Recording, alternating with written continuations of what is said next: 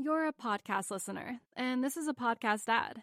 Reach great listeners like yourself with podcast advertising from Libsyn Ads. Choose from hundreds of top podcasts offering host endorsements, or run a reproduced ad like this one across thousands of shows to reach your target audience with Libsyn Ads. Go to libsynads.com now. That's L I B S Y N ads.com.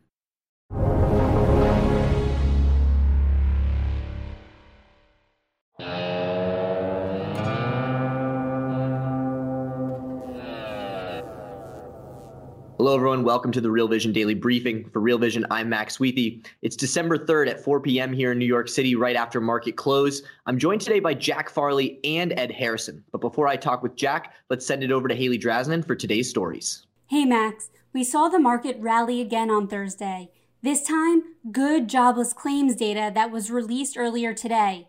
Initial jobless claims fell last week to 712,000.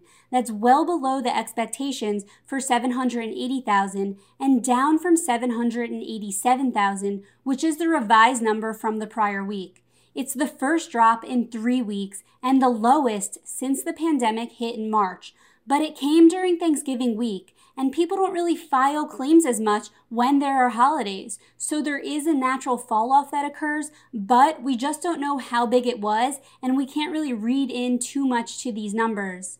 Thinking ahead, the Thanksgiving related drop could cause a measure of catch up when next week's numbers are released, so we'll continue to monitor that very closely. It's important to note that while these numbers do show gradual improvements, they're still well above pre pandemic levels. We're talking three times the pre pandemic levels, and they haven't even dipped below the Great Recession peak of 665,000 initial jobless claims. So let's hold off on the parties. There are still over 20 million people on some kind of benefits. Context really matters here. Bottom line, layoffs are still happening in the COVID economy. 25 states reported more than 1,000 layoffs each last week. They are concentrated in the same sectors we saw when people pulled back in March, like food services, healthcare, retail, and hotels. And once again, the jobless claims data has come under scrutiny this week. The Government Accountability Office said that the Labor Department hasn't provided an accurate estimate of the number of Americans claiming benefits. States' backlogs are overloaded with the historically high number of applications, which is contributing to this issue. And on top of all of that, millions of people may not be receiving the full unemployment payments that they're actually owed. We're also looking at the jobs report releasing tomorrow. We're expecting that number to inch down a little bit, but again, we need to take these numbers with a grain of salt. Typically, jobs reports are surveyed mid month, so it won't show the full effect of this resurgence in COVID 19 cases that we're seeing across the country in the last two weeks. I mean, just yesterday, the US recorded its deadliest day of the pandemic with more than 2,800 people dying from the virus, and at least 98,000 COVID 19 patients were hospitalized on Wednesday. That's the highest number of COVID 19 hospitalizations we've ever experienced. And these hospitalization numbers will be the key driver of government mandated economic rollbacks that cause jobless claims and unemployment to increase.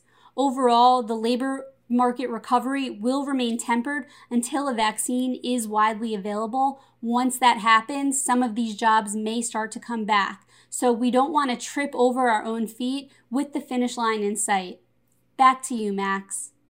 You're a podcast listener, and this is a podcast ad. Reach great listeners like yourself with podcast advertising from Libsyn Ads. Choose from hundreds of top podcasts offering host endorsements, or run a reproduced ad like this one across thousands of shows to reach your target audience with Libsyn Ads. Go to libsynads.com now. That's L I B S Y N ads.com. Thanks, Haley. Jack, it's a pleasure. Yeah, a pleasure to be here. This is our first time uh, being on camera together. How are you doing? I know. I I know it's exciting. Well, this is a unique daily briefing because I'm going to be talking to you and Ed, and we have an intro from Haley. So we only have a short time, only about 15 minutes for for me and you. So let's try and get through as much as we can. Uh, we we took some time to to plan this out, so I have a little idea of what we're going to be talking about. So let's start out with sort of these reopening trends that you're seeing, and, and some of the the news that we have around movie theaters. Right. Um, so today, Warner Brothers announced that not only are they going to be streaming all of their major films uh, in 2021 on HBO Go, but that they're going to be filming them on the exact same day that they're they're released in movie theaters. And you know, most people who go to the films, um, who go who go to movie theaters, I think that they see it because they can't see it anywhere else.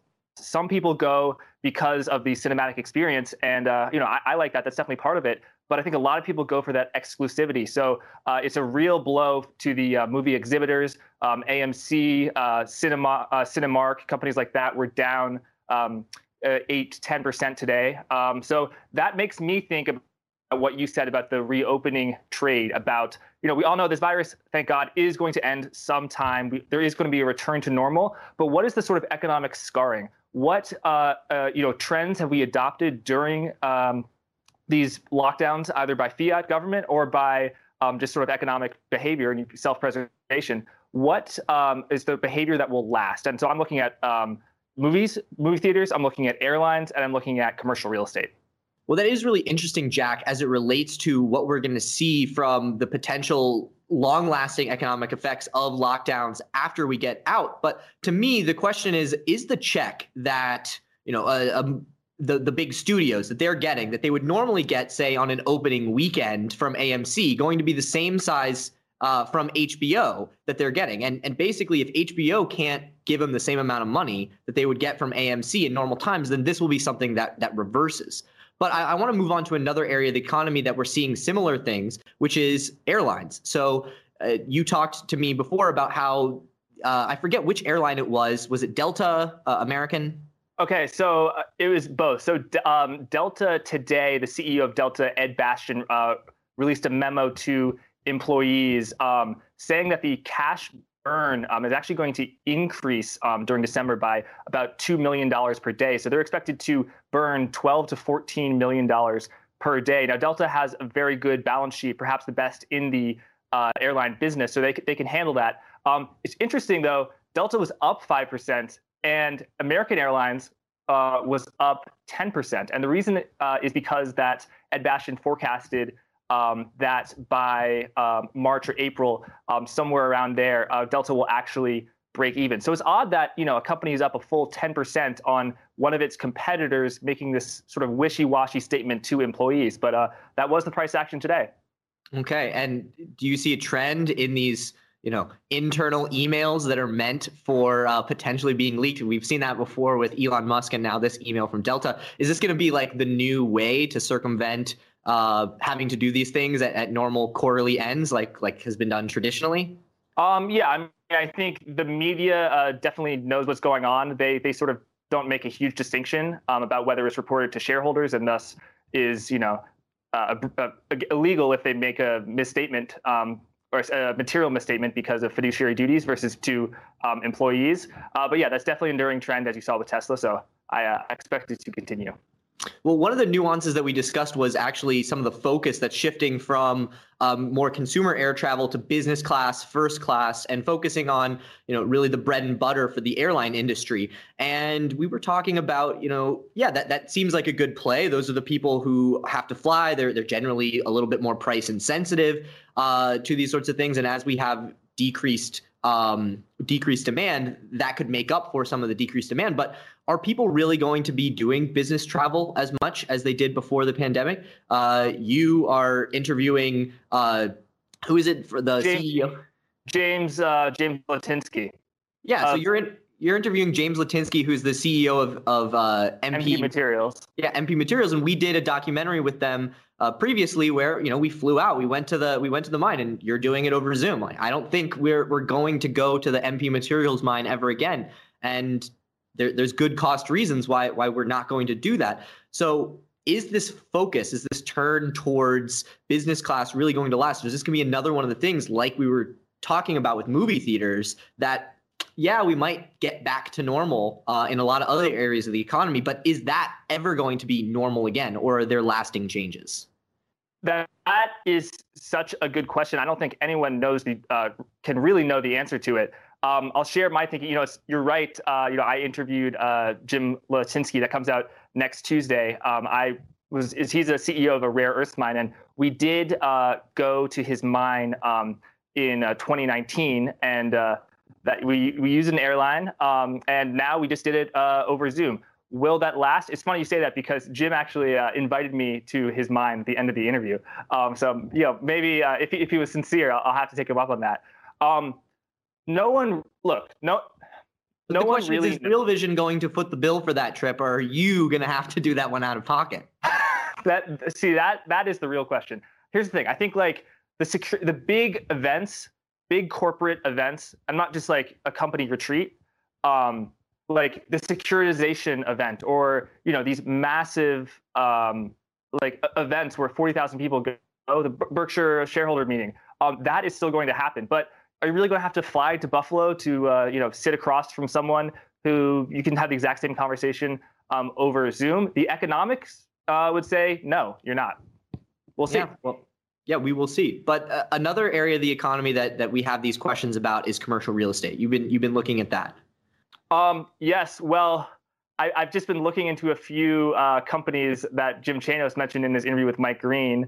Um, companies like um, SL SL Green uh, Realty or uh, Vornado Trust. Um, it you know it's it's quite obvious that people are going to use uh, less commercial real estate as oh hey I'm actually going to be uh, working from home one day a week or two days a week because um, that you know people have been working from home throughout this entire um, pandemic, and they've noted that they kind of uh, like it. Um, what I've got my eyes on is just how ironclad the leases are. That's why Jim Chanos isn't saying it's going to unravel tomorrow. He says that it's going to be uh, a slow motion train wreck, and you know that because you're you're the man who made that uh, whole interview happen. So yeah, well, I don't know. What what do you think about commercial real estate, Max? Well, I mean, I tend to agree that that people will probably not go back into the office. I haven't been looking at the leases um, I, am really just looking at it more as another example of yes, we are going back to normal, but what does that mean? Because it is going to be, to use a, a tired phrase, a new normal. Mm-hmm. Um, and so, yes, there are reopening trades that can happen, but are any of these reopening trades going to be how many of them are going to be short lived and how many of them are going to be long lived? And some of the more obvious ones in in like airlines, um, movie theaters, commercial real estate. Those those might not have as you know might not last. But you know we were talking about you and I are never going to get a beer over Zoom. We used to, you know, go to the bar after work and, have a beer and talk about our days. And I don't think we're ever going to get uh, delivery beers and do that over Zoom. And so there are certain things that no we haven't lost our appetite for uh, that that we're craving. And so if if I were somebody who were looking to to play this reopening trade and and I wanted to make sure that one is really it's not that I don't think that the airlines or the movie theaters or whatever aren't going to pop on on reopening and good data. It, it's how long is it going to last? And so I don't want to be the person who's left uh, holding the bag. Like for instance, like the uh, the tanker trade like that we had yeah. back in March with Super Contango. You know, it, it worked very very well, but you know what? I got a little greedy and I held on to it too long and I gave back some of my profits. And because that contango worked itself out that that fast. So that doesn't yeah. mean it can't be a good trade, but how quick is it going to happen? Yeah, um, definitely. No, uh, to the folks at home, you know that trade with Max. It, that trade, Max wasn't the only person who was hurt by that trade because you know I had to listen to it. Um, you know, Ed had to listen to that trade. Uh, we, we all heard about the the kvetching and, and the moaning. Um, I just want to go back to something you mentioned. How do you trade this? And I've been talking about this with Ed a little bit. Is I think there could be a flight to quality. Um, no matter how, you know, if the airline industry gets decimated, um, that actually could be a good thing for Delta because American Airlines go out of business like it did in 2013. You know, we were talking before this call how, you know, it wasn't until 2011 or the, the 2010s that um, uh, the airline business became something that was thought to be investable because these companies just went bankrupt. There was no consolidation, um, you know, no pricing power.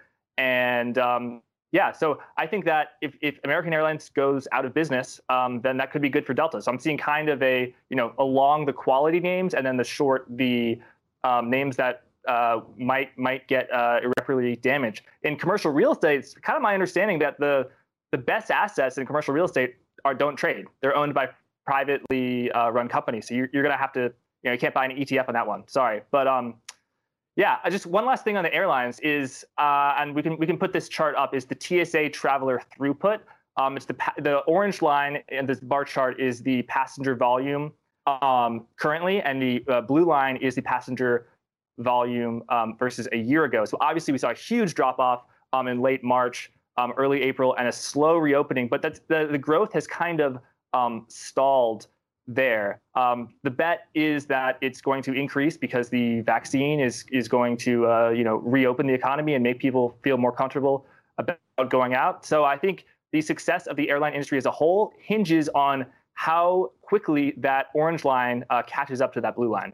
Yeah, and you and I talked about how we couldn't find this chart ahead of time, but I think we both seen that one of like China and Russia air travel traffic back above COVID levels. So there is some good indication that uh, should we get uh, the virus under control or live in a society that doesn't care about the virus, um, that that that uh, travel will will return to other levels. But I, I want to move away from these and give you the opportunity to talk about some content. Uh, so you know, MP Materials, uh, you are obviously we, we've talked to them before, but you were talking about it in terms of the EV revolution and and what could happen um, with basically you know Tesla has been running. Um, but the question is is Tesla really going to own the EV market? That's the big question and if you aren't certain on that bet you like rare earths as potentially the way to do the picks and shovels of EV yeah. so talk to me about why you're uncertain about who's going to win in electric vehicles and why you like picks and shovels as the real way to play the trade Right. So um, Tesla has the lead. It has the first mover advantage. It was the first, you know, exclusive uh, electric vehicle uh, company to focus exclusively on electric vehicles that was publicly traded and to be successful. Um, but it is just priced so richly. And you know, if I said this two years ago, I would have also said it was priced too richly, and now it's uh, over 10 times more valuable. Um, but you do see that its market share is eroding, um, not just, you know, it's expanding into China, but it's it's eroding, its market share is eroding in the US, as well as co- uh, countries like Norway, where I actually know this because I was, you know, researching my interview with, uh, uh, with Jim, of that 58% of the electric vehicles, excuse me, 58% of the vehicles in Norway that are being sold right now are electric vehicles. So electric vehicles are, they're not just the future in countries like Norway, they're the present. So I'm, I'm seeing um, market share erode in countries like in countries like there, and you know vo- companies like Volkswagen, companies like GM. You know, you have the uh, you know previously high flying uh, startups like uh, Nikola, but are the legacy automakers like GM, Ford, um, Volkswagen going to catch up? You know, I just saw the headline today of a Bloomberg Intelligence uh, report that um, Volkswagen is now pricing uh, its electric vehicles um, at under the key quarter million yuan mark. So you know, that's about 38, 39, $40,000. Um, so, you know, really targeting the Chinese middle class. Um, that we, we could see the, we could, you know, we, we, basically Tesla, it had, it, it'll uh, have to over deliver in order to keep its dominance in the electric vehicle market. And so it, we don't just know which companies we, we don't know which companies are going to dominate the space. We don't know which technologies. Is it going to be lithium batteries with cobalt or, or um, or zinc? We, we don't know. Is it going to be um, you know hydrogen powered fuel cells like Nikola? But we do know with you know as as with almost as great confidence as you can have that that battery is going to uh, touch against and run with a motor that needs um, NdPr, which is a uh, rare earth, uh, which is which are two rare earth um, materials. So that's why Jim Litinsky and, and I um, sort of think of this as a picks and shovels play. When there's a gold mine, you don't want to be owning the gold. You don't want to be rushing down to the mine. You want to be standing outside the hole with a pick and with a shovel and selling that to the, the brave folks who go and brave, you know, the deep uh, core of the earth. So that's the picks and shovels play. Okay. Well, my my argument would be people know that that's the picks and shovels play, and so it could already be priced in. So why isn't it priced in? And is a company like MP Materials why is it interesting? Is it because of the ore they have in the ground, or is there some other reason why somebody might be interested in a company like MP Materials? Okay, so um, it is there are two two mines of any scale uh, that mine rare earths um, outside of China. China China has over 80 percent of the market. 15% of the market is the Mountain Pass uh, mine. There's also some mine uh, in Australia that's pretty small and, and has a, a few problems. Um, but yeah, it, it's so really it is the only game in town. Now there, there are other deposits, but this mine has actually existed um, for I think over hundred years. Um, and you know the, the, previous uh, owners invested a lot of capital into making sure it's the state of the art facility. And the mine is about 8% rare earths, whereas in China, it's about 1% to 2%. But that's not the big advantage. Um, the big advantage is that soon uh, MP Materials is going to go to stage two and stage three. So they're going to make not just they're going to ex- export um, REO, rare earth uh, you know concentrate to China. They're going to be able to make their own magnets. And you know companies like Tesla, companies like Nikola, whoever the winners are and whoever the losers are, they're going to need um, those magnets. So that, that's the MP play. Uh, Max, I, you've been very generous with your time. I know we've got to speak to Ed, but you know they. Uh, some people like uh, Nick Nick Correa, they call me uh, the plug because I like to plug content so hard. So I'm just going to do one last thing and plug um, an interview that comes out tomorrow with Hugh Hendry and Lyn Alden. Um, they talk about the uh, euro dollar market. They get very very deep into it um, about China, uh, mercantilism, um, you know, inter- international balance of payments and commodity exposure. Really, you know, all the big macro questions that affect pretty much every asset class under the sun. So that comes out um, at midnight tonight. So watch that. All right. Well, thank you for that, Jack, and thank you for your time. This has been a lot of fun. Hopefully, we can do it again soon. Absolutely. Thanks, Max. You're a podcast listener, and this is a podcast ad. Reach great listeners like yourself with podcast advertising from Libsyn Ads. Choose from hundreds of top podcasts offering host endorsements, or run a reproduced ad like this one across thousands of shows to reach your target audience with Libsyn Ads. Go to libsynads.com now. That's L I B S Y N ads.com. All right. Well, that was a lot of fun to get to talk to Jack, and now I'm on to Ed. Ed, thank you so much. Yeah, good to talk to you again, Max. Two days in a row. Yes, it is two days in a row. And, you know, normally we don't get new fresh data as quickly as we did where yesterday we were we were talking about a bit more of a long-term view for you um, but we got some jobs data today and we got some interesting news about stimulus i think that's the best place for us to start what is the new data that we got in that, that really affects your thesis that we talked about yesterday yeah, so two things that came in today, and then a third that is tomorrow. So the two things are on the political standoff in on Capitol Hill, and then also on initial jobless claims. So this morning, initial jobless claims they came in. They were really low. Uh, I think the number was 717, uh, even though the last week got revised up a bit. 717 was a good number. I think uh, the only way that you can spin the number negatively, which you can do, which is, is that the number was low because we had Thanksgiving holiday, and so as a result, really uh, you can discount the number somewhat. But it was a great number. Uh, it was it was significantly lower than expected, and so that's a positive by, by and large. Tomorrow we're going to get the the uh, the jobs number, and as I think I was telling you yesterday, you know I've seen as low as minus 250. Uh, you know the consensus for that number I think is about 440,000.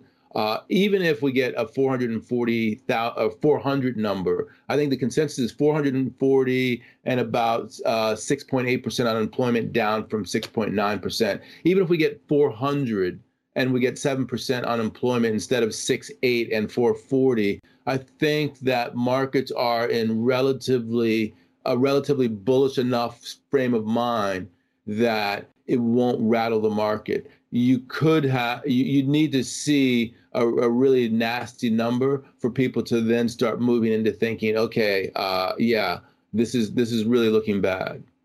So what would be the big surprise for you? Would that be great numbers or a bad a really bad number that's looked through by the market? What is the big surprise that, that doesn't really fit into your framework? Yeah, that second one is the one that that uh, I, I, is not in my framework. I think a really good number, you know, something in the order of 800,000, that's not on my radar either, but I, I, discount that as a possibility. I think there is a possibility that we get, let's say, you know, 50,000 jobs or negative 50,000, and the market looks through that. That's not necessary. I think there is a possibility that that happens. Uh, and if the market were to look through that, I think that that tells you where we are in terms of how people are thinking, you know, the mindset that people are in, et cetera. Okay. And what would that change about your framework? You know, you'd go back to the drawing board a little bit. What would be the new the new framework that you would move forward with? Uh, should that be the case?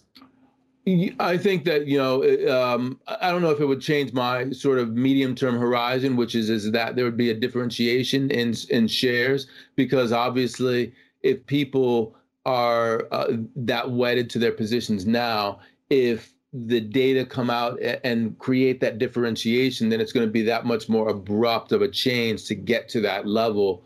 Um, but it would give me some, uh, you know, some positives in terms of the the, uh, the overall outlook on the other side of uh, of the the long cold winter. Meaning that you know when we get to the other side in terms of the rotation trade, that you know people are, are in such a positive frame of mind now that uh, we can uh, really rally uh, well once we get to that side of it.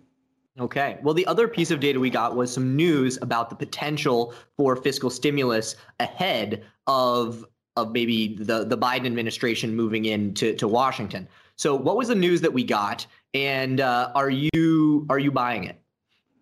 Well, you know, the news that we got, and whether I buy it, that that's a good question. the The news that we got was that more Republican senators have bought on to this bipartisan uh, 908 billion dollar deal. So uh, not only that, but Nancy Pelosi and all the Democrats have bought into it. So there's a, a, an emerging consensus within Congress that we can do this 908 million. At the same time, however, uh, the Trump is dealing with Kevin McCarthy uh, in the House and also uh, Mitch McConnell in the Senate, and they have a separate deal, which is a skinnier package. So we still have this, the competing packages, but there's many many more people in Congress coalescing around the bigger package. I mean, it's not as big as the Democrats want, but it's pretty big. Uh, that's bigger than the skinny package that the House leadership for the Republicans and the Senate leadership for the Republicans is working on with President Trump. So to me, that says that there is some momentum relative to where we were yesterday for potentially more stimulus. Um, uh, would, for instance, all of the people who are supporting the 908 billion dollar package move to the skinny package if that skinny package comes out? Maybe. Uh, what does that mean in terms of my bogeys? You know, of the four things I was saying yesterday, that only one of the four is, is I, I, you know, I don't think that all four would necessarily get done. It doesn't change that because it, obviously a skinny package is, is skinny, but uh, I think that uh, it will, you know, there is more potential for a compromise than let's say there was yesterday. And remember, even if Trump were to uh, veto, if enough congressional uh, coalescence comes together, uh, if that's a word, then you could get an override. You could have enough people from the, both the Democrats and the Republicans coming together to say, no, we want 908 billion. I don't care what you say, Mr. President, we're going to get this done. So the, the possibility then would be that the 908 comes through and a Trump veto, and then the question then becomes, can we get enough uh, congressional support to push that through in spite of Trump not signing it? The other exactly. one would be the other one would be that the only support that that Trump is able to that he's willing to give is on the skinny package, and then the Democrats are unwilling to push that through. Uh, which one do you think is the bigger risk? Do you think it's everybody coalescing around the skinny package and Democrats not not wanting to push it through, or the potential for Trump not going for the the 908 billion?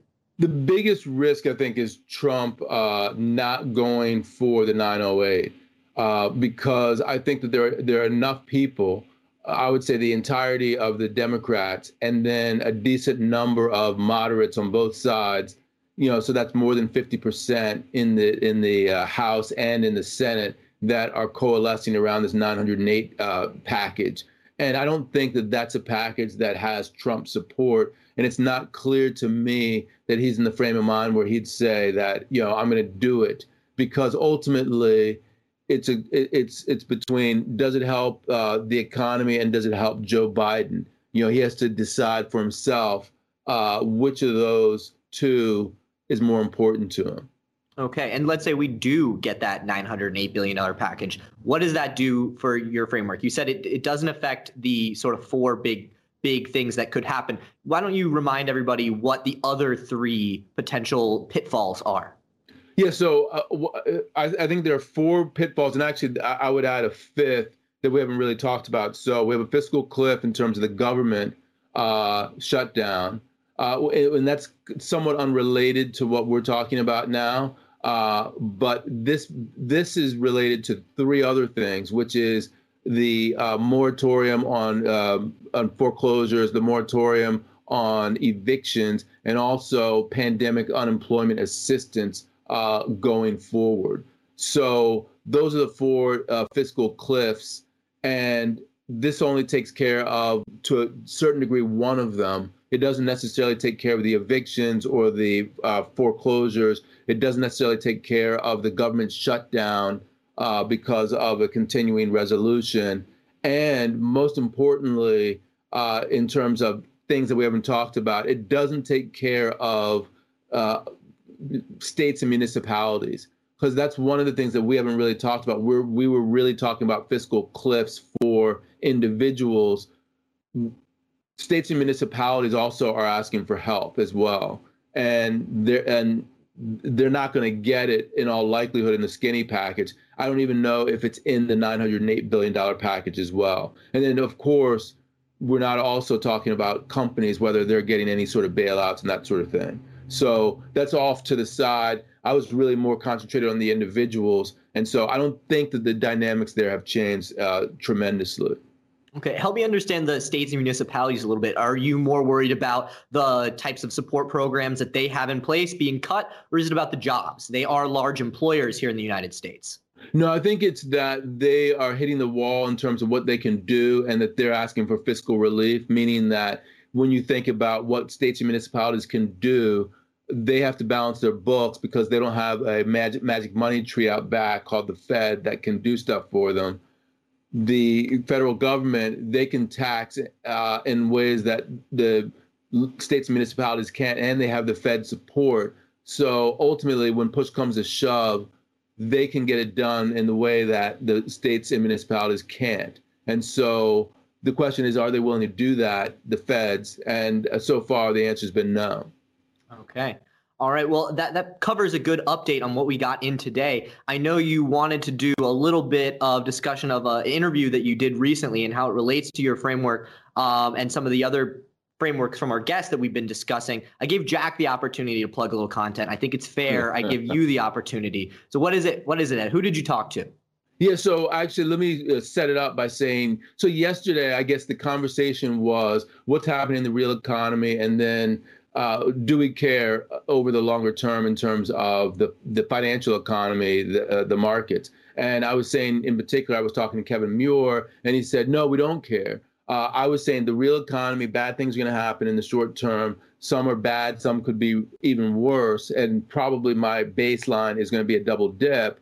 But does that matter? Uh, it doesn't necessarily matter if you believe that 2021 is going to be great uh, and that the market's going to look through that. That's what Kevin Muir was saying yesterday. So I spoke to uh, Richard Bernstein today. Rich Bernstein, he was he's actually a former colleague of Dave Rosenberg, who we speak to a lot here, and he's pretty bullish for 2021. And I thought it was very similar to what Kevin Muir was saying, but he has it from a very different perspective. I, uh, what I would say is, and, and by the way, this interview is coming out on Monday. What he says is is that you know you have to look at the profit cycle uh, in terms of thinking about growth and value. When you think about small cap, large cap, when you think about cyclicals, non-cyclicals, U.S., non-U.S., and he has a bunch of other things that he's talking about, inflation, et cetera. And the reality is, is that profit cycle peaked in 2018 and we're now at a very difficult period for the economy, for cyclicals in particular. 2021 are going to have incredibly easy comps for cyclicals. And that is not priced in, he says. No matter how much you priced in, you're not pricing in 50, 75, 100, 200. He even mentioned the number 300% growth for some of these cyclicals the uh, something that he said that I thought was very interesting. He said, if you want to get involved in cyclicals, you want to buy when they're 90 times earnings, not when they're nine times earnings. Why? Because cyclicals, their earnings get crushed at the bottom of the cycle. It, they look incredibly bad from a price earnings perspective. But even there, it's not pricing in the the expansion of earnings potential uh, as they come off the bottom of that cycle. So very interesting comments uh, from him in terms of how to think about you know, the real economy versus uh, the financial economy. That is very interesting. I've never heard that in cyclicals in terms of a, a market timing mechanism like that. Um, w- was there an, another interview you wanted to, to touch on? Am I mistaken or? No, no. I think that was the when I talk about you know two interviews at all, it would be the, the juxtaposition between what Kevin was saying and and and uh, and what uh, uh, Rich Bernstein was saying. It's not really a juxtaposition as much as it is they're saying the exact same thing, but from a different perspective. They're talking about you know a, a bulled up uh, environment, uh, you know, nominal GDP growth that's high. They're talking about inflation expectations increasing and therefore, you know, a steeper yield curve that could favor financials. Uh, Rich Bernstein, in particular, talks about financials uh, outperforming because that's basically where you get value versus uh, growth uh, underperforming because, you know, as Kevin would say, those are long duration plays. Uh, Rich Bernstein would say that they are earnings um, solidity plays. And what we've seen as the growth uh, from a secular perspective has been kind of punk. People are looking for the the solidity. They want solid growth, and they think they can get it from the technology companies. But as the cycle turns and you get higher interest rates and you get higher inflation, you have an instead of the narrowing that we've gotten in terms of the FANG, he calls them the Fab Five you get a, a, whole bunch of other companies where you can get growth, uh, earnings growth from. And so as a result, people are going to move away from those companies and they're going to move into uh, the other companies. Um, so he's talking about value over growth. He's talking about cyclicals over non-cyclicals. He's talking about non-US US over US. He's talking about a weak dollar. Um, and I think he's talking about inflation uh, and nominal GDP growth being relatively high. So and, all very bullish. And rising interest rates. Did I hear that as well? Yeah. So I mean, when you have uh, a steepening yield curve, it, it means you know flat. Uh, that means that you are pinned on the short end and rising on the long end, and that's very good for financials. So when you think about the the, the growth versus value, he said really, you know, you get the almost entirely that's basically technology versus financials. I mean, you can throw energy into the the values part as well, but to the degree that you're talking about financials by and large dominating the value segment, a steeper yield curve is good for them. And, and that's completely apart from the conversation that we just had about cyclicals uh, and, and you know the 90 PE versus the 9 PE. All right. Well, somebody who who matches up at least on the the potential for uh, yields to move up is Jim Grant. I talked to Jim Grant today, and considering we've already had a few plugs, I, am only plugging this for one reason, and that's because it was a Real Vision Live that was available to Essential members. So if you were an Essential member and you didn't watch the Jim Grant interview because you didn't think you had access, you do, and that's all I'll say with that because you have the ability to go watch it right now today. Uh, But other than that, that's all I got for today, Ed. Thank you so much for coming back. I know you have a little outro that is that is your responsibility now. Oh yeah, that's right. You know, I, I didn't even think about that because a lot of people are, are looking at this on other platforms and they may not know that they can try out uh, Real Vision for one dollar just uh, for a, a seven day trial. And if you are watching this, you know, this is just one of many things that we do. We have the Real Vision Daily Briefing. You know, we have uh, interviews every single day. We have the essential tier, the plus tier, the pro tier, a massive uh, panoply of different uh, things that you can do on the Real Vision platform. Check it out. That's my plug right there. All right. And, and to all of our, our viewers uh, in front of the paywall here at realvision.com, thank you. We couldn't do it without you. Thank you for tuning in today.